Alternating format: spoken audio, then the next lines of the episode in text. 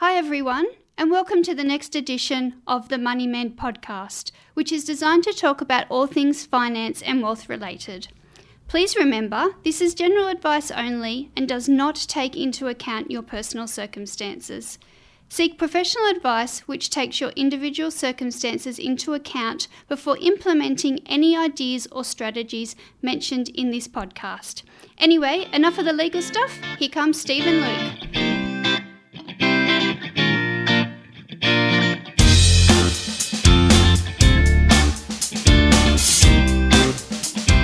Welcome to the fortnightly catch-up of the Money Man. I'm Luke Stiles and I'm joined with and by Stephen May. How are you, Steve?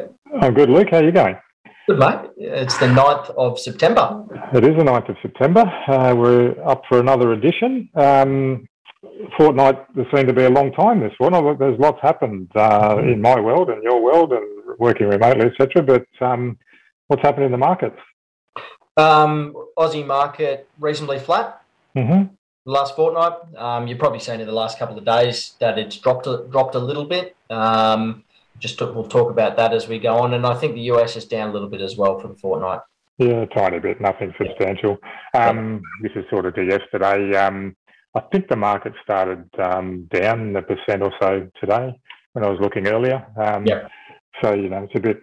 Yeah, a bit all over the place, but it always is over, over the short term, yeah. Isn't it? Yeah. We say that every single every single episode. We say that. Yeah, yeah, but flat over the fortnight, and and probably probably what a lot of people um, just need to take a bit of comfort in knowing is that you know dividends are beginning to be paid by a lot of the um, corporate earners in Australia. So you know if you're one of those investors, you know in super, or you know you've got a non-super investment. Um, You're going to have reinvestment of dividends potentially coming through. So, hey, a temporary reduction in the price of the share um, to time with your dividend reinvestment is actually a good thing. So, mm-hmm. you know, we, we do put the doom and gloom on when, when you know, prices start going down or the market's down a percent or whatever it might be. But now now's actually, um, you know, potentially not a bad time for it to be down. Yeah, and people, you know, people need to remember that.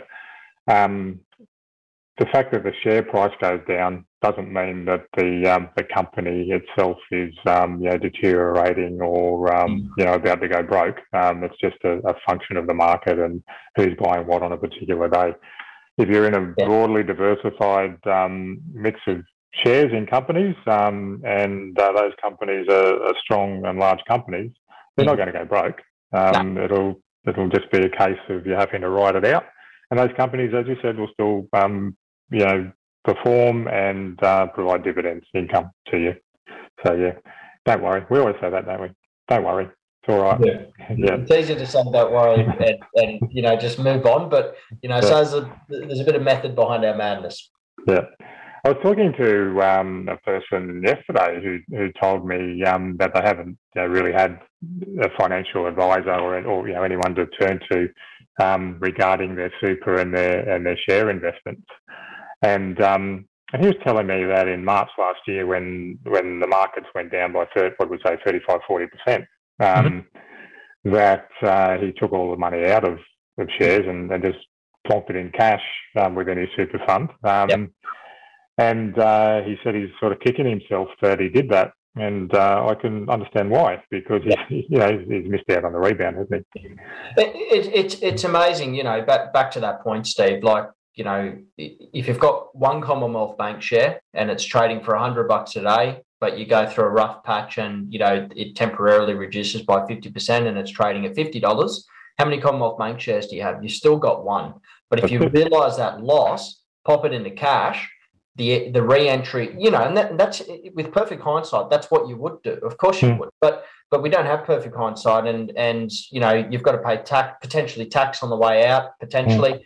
Um, you know, you've got transaction costs, and then you've got to make the decision of actually re-entering the market. So mm. you know, there's there's plenty of opportunity to miss miss the upside, and I think there's been a hell of a lot of studies actually done that if you're out of the market for you know the best six days of you know yeah. the trading month.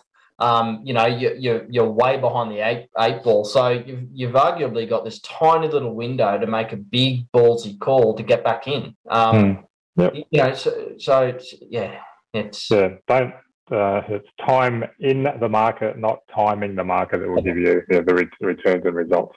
Um, what else has happened in the last fortnight? COVID's still around. Um, lockdowns are around the larger part of the state and the country. Yeah. Um, maybe we'll get out of lockdown in, well, we're in, in Newcastle, you know, Sydney and, uh, and other parts of the country are all in lockdown as well. Maybe yeah. we'll get out by Christmas two thousand fifty. That's all right. Something like that. No. Yeah. Yeah, we'll be right, will we? No. Yeah, um, I think um, I think it's starting to wear a little bit thin on on everyone. Um, you know, um, just because it's a, a whole different different world, isn't it? But we'll get through it as we get through everything, um, and uh, hopefully on on the flip side, uh, we'll all be in a good space. Yep. What are we going to talk about today? Uh, we've got income protection on the on the topic list today, Steve. We're then going to run through um, some options for, you know, people who might want to um, start investing, and, and just talk about the Vanguard Personal Investor uh, website. Yeah. So, um, pr probably pretty topical at the moment. I mean, you know, depending if you've you, if you've watched the snippets of the news, but it, the new report by APRA and and the A T O for the underperforming super funds, and and you know we we talked about it briefly, but it's actually been announced, and and the funds have been named. Mm-hmm. Um, so just just cover that, and then you know the the the next part of the topic is going to be the renting versus buying a house. I mean, obviously, again, very topical. Houses are expensive. Um, they always seem expensive, um, or, or versus you know potentially investing that money. Um, and earning a rate of return on that money and renting uh, indefinitely. Um, mm-hmm. This is the comparison we're going to make. Yep. Um, and then all if right. anything else comes up, we'll we'll, we'll cover we'll it. Talk about that as well. Yeah. It'll close us out. Yeah. No worries. All right. Well, we'll just quickly touch on the uh, the income protection insurance uh, piece, um, and we wanted to bring that into this episode just because there are some reasonably big changes happening in that space. So, yeah, we all know that uh, life insurance and income protection insurance is boring. Uh, we all we, you know, we get that, and should we really even talk about it in a podcast? Well, we are. Um, but income protection insurance, you know, we've spoken about it before. It's an insurance that uh, replaces um, a large can replace a large part of your income if you're um, ill or injured. Yep. Right, so simple as that. Um, there are lots of different um, you know takes on how a policy can be structured, but but essentially, a portion of your income will be replaced if you have an event, an illness, or an injury that um, that causes you to be able to claim. So. Um, that's all well and good. What have the insurance companies been um, screaming and moaning about? Um, recently, uh, do you think? They're losing, they're, I know they're losing a hell of a lot of money. Um, mm-hmm. And so, and and the regulator has actually stepped in, so APRA has stepped in to, to uh, ensure that they remain viable. Um, you mm-hmm. know, so the regulator wants to make sure that these businesses actually remain viable, they can continue to pay claims, which, you know, I think they, I think they can, and they do prove that they do do that.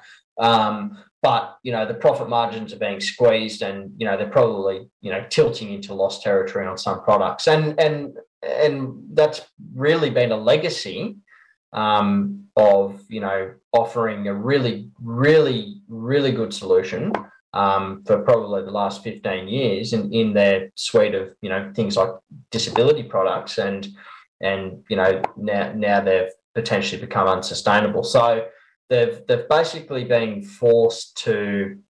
This is the insurers basically being forced to create a product, you know, a, a suitable, you know, insurance disability product that's more sustainable. Yeah, and yeah, so as a result, there've been some changes that have been dictated, I guess. So um, you know, so there's no no more agreed value income protection policy now. There, there hasn't been for a little while, but existing policies have been able to be maintained and added to. Um, but um. From um, October, um, any new insurance around income, income protection insurance, will have to be done on an indemnity basis. Yep. Right? So an indemnity basis means basically the insurance company is on the hook for replacing income that you have actually earned um, yep. over you know, the previous twelve months, or average of the best twelve, month, twelve months over the previous two years or something yep. like that. Um, And that, that's designed to um, get rid of the, I guess, the, the conundrum, not the conundrum, the, the issue where a person could have actually taken out an income protection policy for ten thousand dollars a month. Mm-hmm. um, They roll along for a few years or five years or ten years or whatever it is, and they have a claim, but their income at that point in time is only five thousand dollars a month. Yeah. But under an agreed value policy, they could actually go to the insurer and say, hey, I'm disabled, I can't work, pay me ten grand, which is more than what I'm currently earning now. So, so yeah, that makes good sense, um, you know, to, to sort of get that sort of policy out of uh, our world, because clearly um, it's unsustainable yeah. to have policies that do that. Um, yeah, well, first and foremost, they were a more expensive policy to take out as the life mm, insured, but what's, mm. what sort of Uh, clearly occurred over time is that it's fairly evident that people who were taking it out maybe actually, you know, had a bit more information than the insurer. Um, and, you know, I've got to be careful what I say here, but they might have known that their incomes were going to be, you know, fairly, fairly variable. Mm-hmm. Um, and there may be a time in the future where they weren't earning as much. And, you know, as a consequence of the type of policy, they could claim more than what they earned.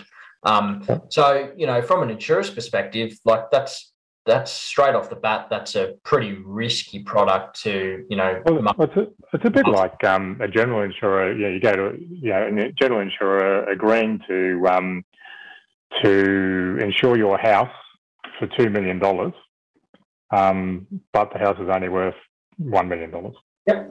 All right? So that, that would that would be dumb, and it yeah. doesn't happen, you know, yeah. so... Um, you can you can insure you can insure your house for as much as you like, but the insurer is only ever going to replace the value of your house at the time it yeah. burned down. The indemnity yeah. value. So yeah, yeah. You know, that, that's a that's a really valid point. So there's a, some sustainability changes there, but the, but there's more than that, Steve. Yeah, yeah. So there's uh, the, the biggie, the big one I think is um, that currently when you take out a, a retail, um, you know, the the good normal insurance policy. It's, it's what's called guaranteed renewable. So um, provided you pay your premiums, you pay for the policy, then the insurance company normally can't cancel the policy on you ever. Yeah. Um, the insurance company has assessed the risk at the start, is happy to take it on, and as long as you pay your premiums, they can never cancel or change the, the policy to, to a great extent. Now, well, that's going to change from the first of October, so they'll no longer be able to be offering those sorts of policies, um, and instead the policies will be subject to a review every five years in regard to income, occupation, and the, the terms and conditions of the policy. So that's pretty big. Um, um, and, you know, you probably need to understand that when, you, when you're looking at income protection and taking it out. It's probably, probably raised the issue that if you are looking seriously at taking out an income protection policy, mm-hmm. then maybe the next few weeks is the time to, to get in and do it yeah. so that you can take because advantage. Policy, of, yeah, because the policy being offered, uh, you know, after October is going to be a lesser type of policy that's available now. Like that, you know, that, that, that, that can be said with absolute confidence. Yeah. And then the other thing is that there will be stricter rules around um, the claims and, and the cover. So, for instance, um, you know, disability at the moment with lots of policies is around, um, you know, a three-tiered definition. So a reduction in, in duties, inability to perform certain duties, or a reduction in hours, or a reduction in income, or, or, or a mix of those. Yeah. Um, it's going to come down to a one-tiered definition based on important duties um, more than anything. So um, there's a lot of intricacy to it. Um, but, um, yeah, I just wanted to get out there that things are changing. Yep. Um, the policies will be less um, uh, in favour of the consumer, which is, you know, has to happen because the, the current policies are unsustainable. Yeah, yeah. So if, if, if income protection is on your radar, reach out to someone, get on, do your research, but do it quickly um, so that you can take advantage of the current rules. Um, otherwise, it's the new rules and uh, it's probably not the end of the world anyway. Let's move on. Income protection right. insurance section is over. All right. Phew, says everyone. Um, you got three, Steve. You got four. Yeah. Vanguard Personal Investor. Um, because the share market has been performing so well over the past sort of twelve or eighteen months, um, you know, normal human behaviour is that everyone wants to get a piece of it, okay? Um, best time to have got a piece of it would have been eighteen months ago, uh, but there's never a bad time, is there, as, yeah. we, as we always say. Um, but people don't really know how. You know, so you know, most people have exposure to the share market in their super funds, um, and if they use the right type of super fund, they can actually um, choose um, specific shares in companies to invest in. Um, you know, they want to invest in Woolies and and and um, you know, Westfarmers and Commonwealth Bank and whatever. They they using the right sort of fund, they can do that. Um, but outside of super, people don't really. A lot of people really don't know how to get started. Um, so I thought, okay, if you're a new investor and looking at how to get started and then into the market, how could you do that? Um, and one of the painless, um, diversified ways that you can do that is by using a product called Vanguard Personal Investor, yeah, um, which is an online um, investor platform um, that um, enables people to invest in either Uh, Vanguard um, funds or E T Fs, mm-hmm. or the top three hundred Australian yeah. shares, yeah. Um, or a combination, or, or a mix, or blend of all of them. Yeah. Um, have so you got enough? Have you got enough knowledge of Vanguard to give people a you know one, one minute um, rundown of who Vanguard is? Yep. So Vanguard are one of the largest uh, fund management companies in the world. Um, they've got a mutual ownership, so they don't don't physically have, um, you know, shareholders sitting sitting in the background wanting you know wanting to get a profit out of you know or cut out of everyone or cut out of the investors. So that's that's pretty important. And that and they typically take, or they're known as taking a an index approach to to investing. So where they buy and hold the market, um, mm-hmm.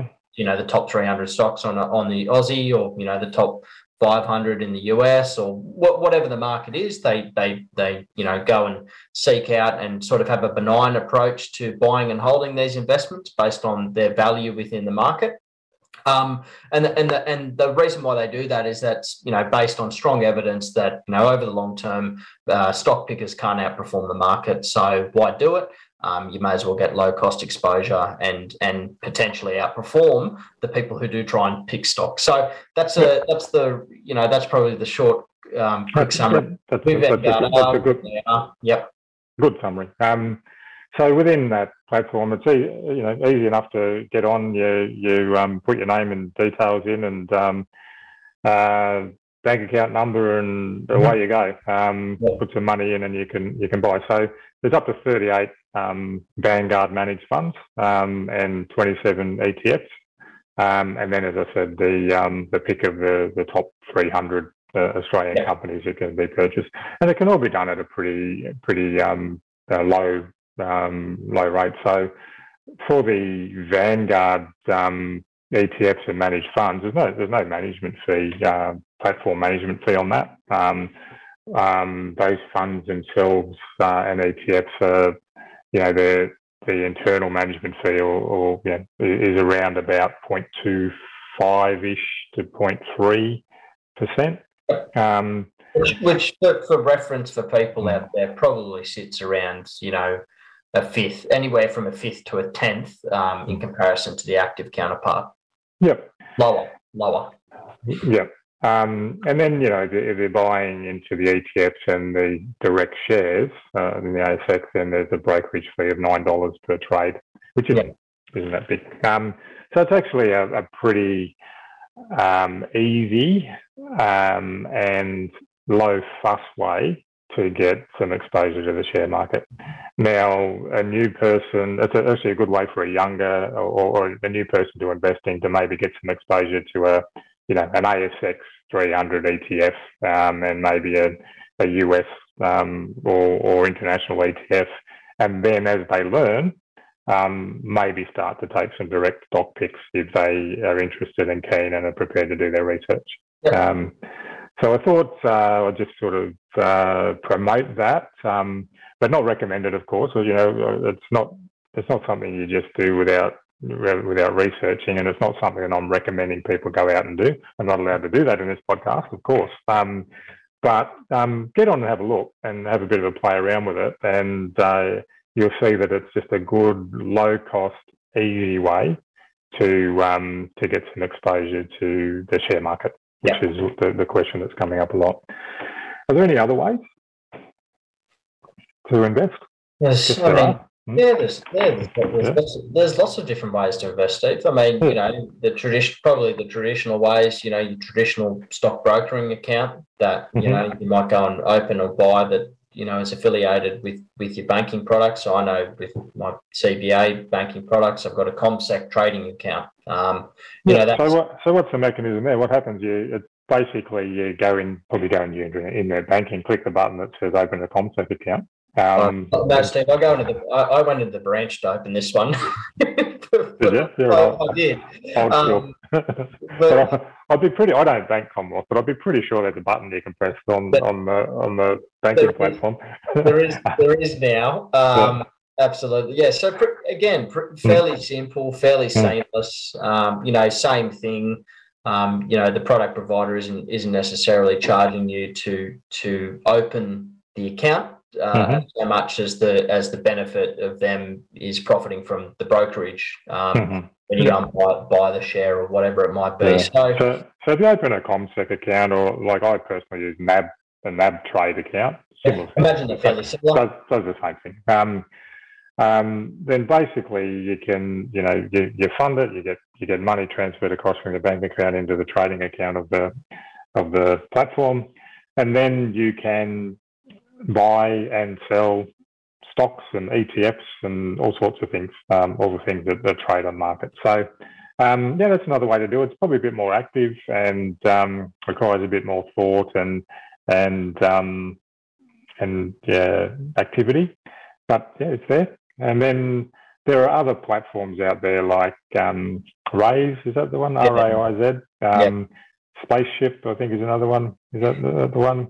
Where um, where you can um, and they're they're they're pitched towards you know younger people who, yeah. who want the excitement and the and the buzz, the buzz around it around it, um, but but they do similar things to um you know, to the Vanguard platform in that they they have some you know portfolios there that people can go in and buy and, and do and manage um, through that particular platform. So there's a number there. Um, I thought I'd use Vanguard Personal Investor to get the conversation going. Um, people can have a look at that.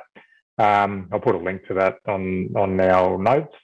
Um, but as always, yeah, you need to you need to do your research before you invest in anything, and it's not a bad idea to get um, some good advice from from someone, whether that's you know comprehensive in nature or just general in nature. Um, yeah. yeah. Um, but enough on that topic. We yeah. good there? No, I think I think it's I think you know to your point, Steve. It, You know, we're not we're not making a recommendation to use a certain thing, but you know, I think it's so so important that you know people are potentially armed with a bit of info to to go and you know have have the benefit of looking at one thing or looking at another and go, yeah, yeah I know a little bit about that. Um, mm. I can explore it a bit more now. Um, yeah, and, and just understand where we're coming from. You know, where where where where we will. Um, We're very vocal in our support to, to you know, the Vanguard um, side of things because, you know, the more, you know, this type and style of business that they operate. So, mm-hmm. you know, we're, we're, we, yeah, we do talk about them, um, but we talk about them for a certain reason. And I talked about that earlier is that, you know, they're a large institution and they don't have shareholders sitting behind it that are, you know, clipping the ticket at every every point. So, you know, that, that's a pretty important distinction. So, yeah. Absolutely. Okay, we uh, we'll talk about some bad super funds. Mm. Oh, that's interesting, isn't it? Um, so um, a little while ago, the government's Your Future, Your Super reforms came into effect, um, only a matter of a month or two ago. Um, and part of that will require the superannuation industry to improve its efficiency, transparency, and accountability. Good luck with that. Yep.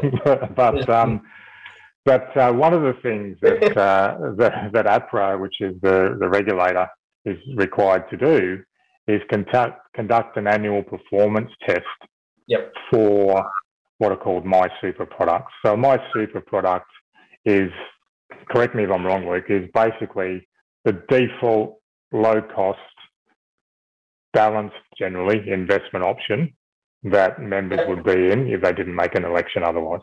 Yeah, so every every fund, I think, has to have one.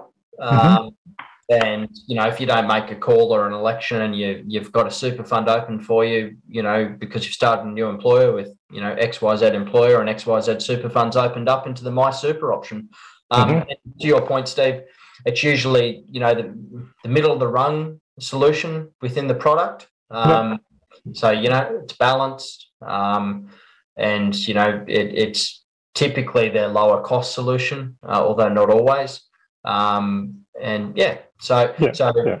And then generally, not generally, it is only one option available within the fund.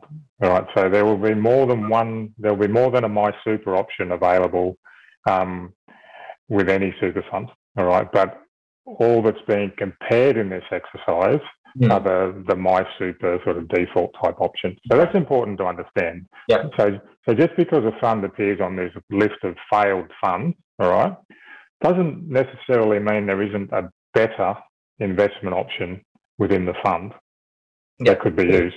Purely yeah. from a performance perspective, yeah, absolutely. Mm. Or a cost mm. perspective. But yeah, it's, yeah. it's interesting, isn't it? Because, like, so there's been thirty, I think there's been thirteen funds, you know, outed on, on the bottom of the list. And I, I, yeah. I don't know if there's an actual ranking as to, you know, who's the worst and who's, the, you know, sits sits on the, you know, right, right on the bottom. I think it's just a cutout of going, hey, these guys haven't passed the, mm. the benchmark or, or yeah. failed it by more than half a percent. I think that's the that's yeah. the requirement. Now, it's it's pretty crazy because, like, the this the suggestion from APRA and that, that and so that's the regulator. Um, mm. And okay, so there's the suggestion that you you potentially sit in a poor performing fund. Um, mm-hmm. the, the moment you've been listed in this, you know, in this fund, and and there are some metrics in there that have taken, you know, long term performance. I think over, you know, they try to um, test it over seven years. So, you know, you, that's probably a good sample of, you know, knowing if you're in a good performer or a bad performer. Um, however, not all these funds are equal. Not all of them have the same style of investment. Some are, you know, invested completely differently, and some have, you know, some liberal options as, as to how their investment performance is actually recorded. So, um, you know, you and I know this, but a balanced fund, typically in Australia, if someone mentions you're in a balanced fund, um, typically it means that seventy percent of that asset is sitting in growth, so it might be Australian equity and international equity, and then thirty percent of it is sitting in defensive assets, so it might be, you know, cash, term deposits, bonds. Now, straight off the bat, balanced doesn't make sense there to me. Um, so balanced to me would be fifty-fifty. Um, but, but balanced automatically here, not automatically, the implication is that it's actually seventy thirty. That, that's the that's the language that sort of falls around um, the industry. So, so straight off the bat, you, you're confused with what a what a balanced portfolio is. Um, and then building on that, the MySuper option for one fund may, you know, as far as the complexion and makeup of the fund, may be completely different to another. So let, let's just boil that down. If you've got one fund um, over the last seven years that's had more growth assets, so shares and, you know, uh, yeah, so shares in effect or property assets, then another fund on that list that's held, um, you know, less less than those amounts, it's had some defensive assets. Well, which one's performed better? The one mm. that's held more assets. But more, that doesn't necessarily, more growth assets, yeah. yeah. But, but, but as you as the investor, that doesn't necessarily mean that it's the right or wrong fund, especially if your risk profile, you know, you, you required something that was a little less risky. So, mm. you know, it, it, the implications that, you know, a letter comes out to you, because this is what's going to happen. APRA is requiring the super funds to write out to the members and say, you've, you, we've failed the test this year, we've underperformed. Um, but the implication is that, you know, your fund is bad, which is not not exactly right compared to, you know, compared to what? Um, but yeah, so I think I think the you know, the the reasoning behind it is is sound. Like, you know, no one wants people sitting in a poor performing fund um, forever, um, and, and it's fair enough. But, you know, whether it's right or wrong, do you want to know who the thirteen who failed are? I'll tell you. Right. Well, it's not privileged information, so yes, Steve, go go for yeah, it. Well, it's all it's all there and, and, and available, isn't it? So A M G Super, yep. their A M G MySuper option. Um, Asgard Independence Plan Division two, mm-hmm. as opposed to Division one, I guess. Mm-hmm. Um, the Australian Catholic Superannuation and Retirement Fund, Lifetime mm-hmm. one product. A V Super Fund, A V Super Growth. B O C Gases Superannuation Fund. Christian Super, Colonial First State First Choice Superannuation Trust. Commonwealth Bank Group Super. Energy Industry Superannuation Scheme Pool A. Labor mm-hmm. Union Cooperative Retirement Fund, Maritime Super, Retirement Wrap, and the Victorian Independent School Superannuation Fund. So um, the members of those funds who are in those investment options are going to get a letter soon saying, hey, we, we've, we haven't performed, do you want to get out? All right. So it's interesting because, as I said, a lot of those funds are actually industry funds, aren't they?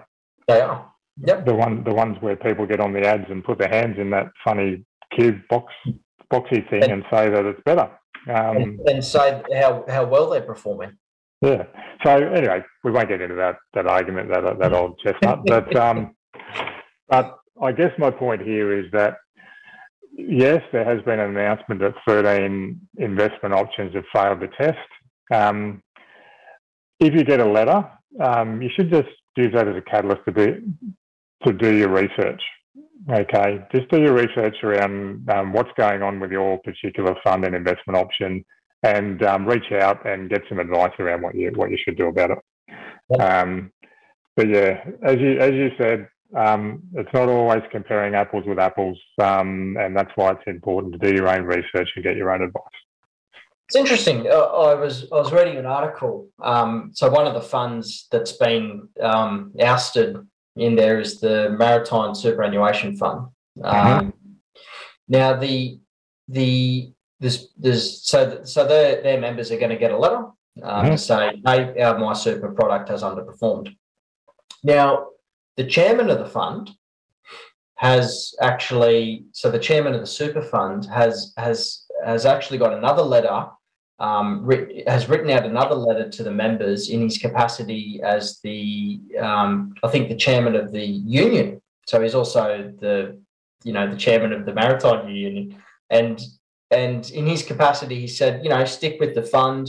Um, you know, in effect, you know, it's not all bad. Um, and, you know, we've got good performance. And, and I think in the letter he cited that, you know, if you look at the past two months, we've had pretty good performance, which is insane because um, the, the like yeah. compared compared to what? But, you know, it's it's just interesting to see the tactics um, that are being employed um, by some of these, you know, heavily entrenched products um, to, to to make sure that members, you know, don't move out. Um, yeah. Well, there's it, a lot of money in it, isn't there? There's a lot of lot of money in management member fees. So, um, but anyway, we we must say that what you just mentioned about that particular fund is alleged. You know, we, we don't actually we we read that in a in an article. Um, so um, we're not we're not saying uh, that that in fact happened in exact, exactly that yeah, manner. Yeah, no, no, so that's the flavour of it. Yeah. So, um, so, yeah. Yeah. So um, um, but. You know, it's interesting. We we always talk about making sure that you're investing in things that are transparent and you know what's happening. Um, and unfortunately, in many superannuation funds um, that are being actively managed by whoever, um, it's not that tra- it's not transparent. You you don't know what's what's being invested in. Okay, so um, just be careful of that and. Um, Do your research and do your homework and get advice. So we might might leave it there before we get in, in legal trouble, Luke. Oh, we won't get in. No, we'll be right. We won't we'll, be good. We'll, we'll be good. Okay. Uh, last topic on the list. Um, it's come up for me a little bit recently. Is around. Uh, it comes up quite often, doesn't it? Is the of uh, buy versus rent um, conundrum. Um, mm-hmm. Now, we know that um, you know, people in Australia and in many developed countries like to um, live in the house they're buying or, or own. Um, but it's not the only way to, to look at it, is it? Um, you know, there are plenty of people who don't want a home to live in, perhaps, mm-hmm. uh, or think that um, they're going to be um, destitute in retirement because they haven't got one. Um, yep. So... So I thought we might just talk about the what-ifs around what if what if you rented for the rest of your life mm-hmm. instead of bought a house? Yep. Okay. Can we do that? I, I did. Uh, I asked you to actually do a bit of homework on this and, and put a bit of a model together. Mm. Do you want to um, you want to just kick this one off for me and, yeah, yeah, and sure run through it? So, so the situation that we we just you know, and everyone, you know, this is impossible to pin down to someone's specific circumstances without yeah. you know, just, a, just dealing, an idea, yeah, without dealing them. So so in this example, we just wanted to get a forty year old.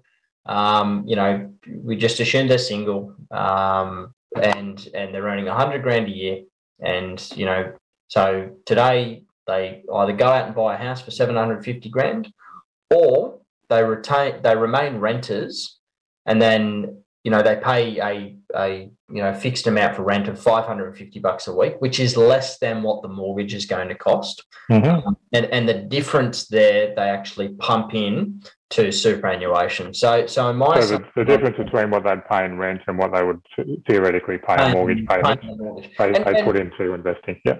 Yeah, yeah. So so in this in this example, um, you know, we've we've got a seven hundred and fifty grand loan, so that so this income earner is earning a hundred grand, he's got a fifty four grand, you know, home loan repayment, which is a function of the principal and interest in year mm-hmm. one.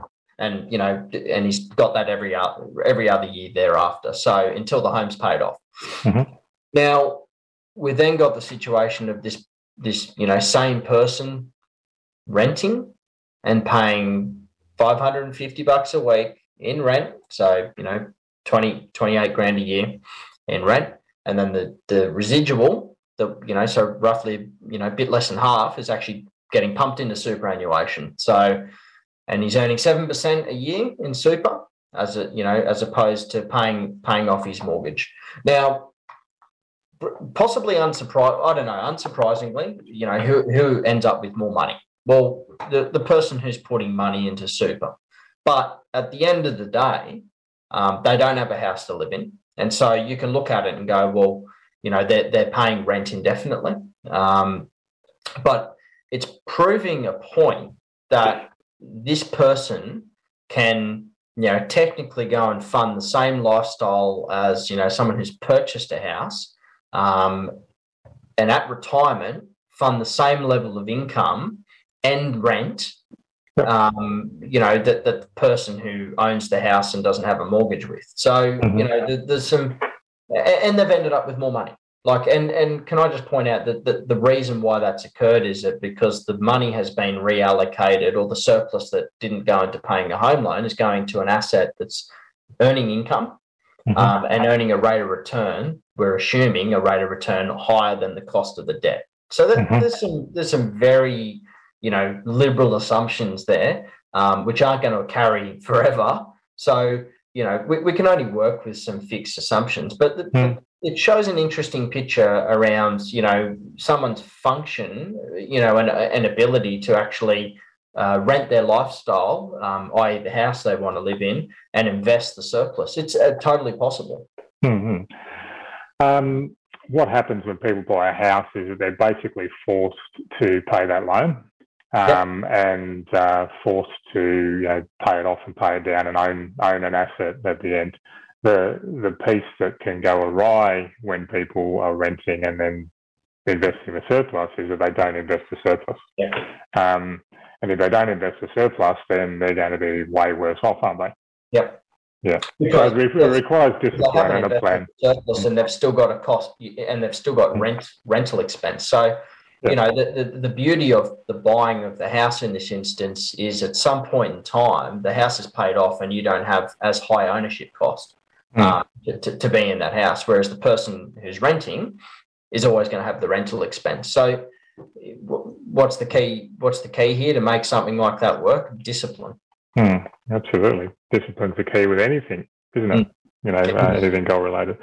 So, you know, it, as you said, it, it's a case of, you, you know, you could run a thousand scenarios on this and come up with a different result depending on what um, parameters you, you work with and what, what assumptions you made. Um, I did another very simple exercise similar to what what you did, um, and I said, well, what what if someone's twenty years out from retirement, they don't have any other assets, All right.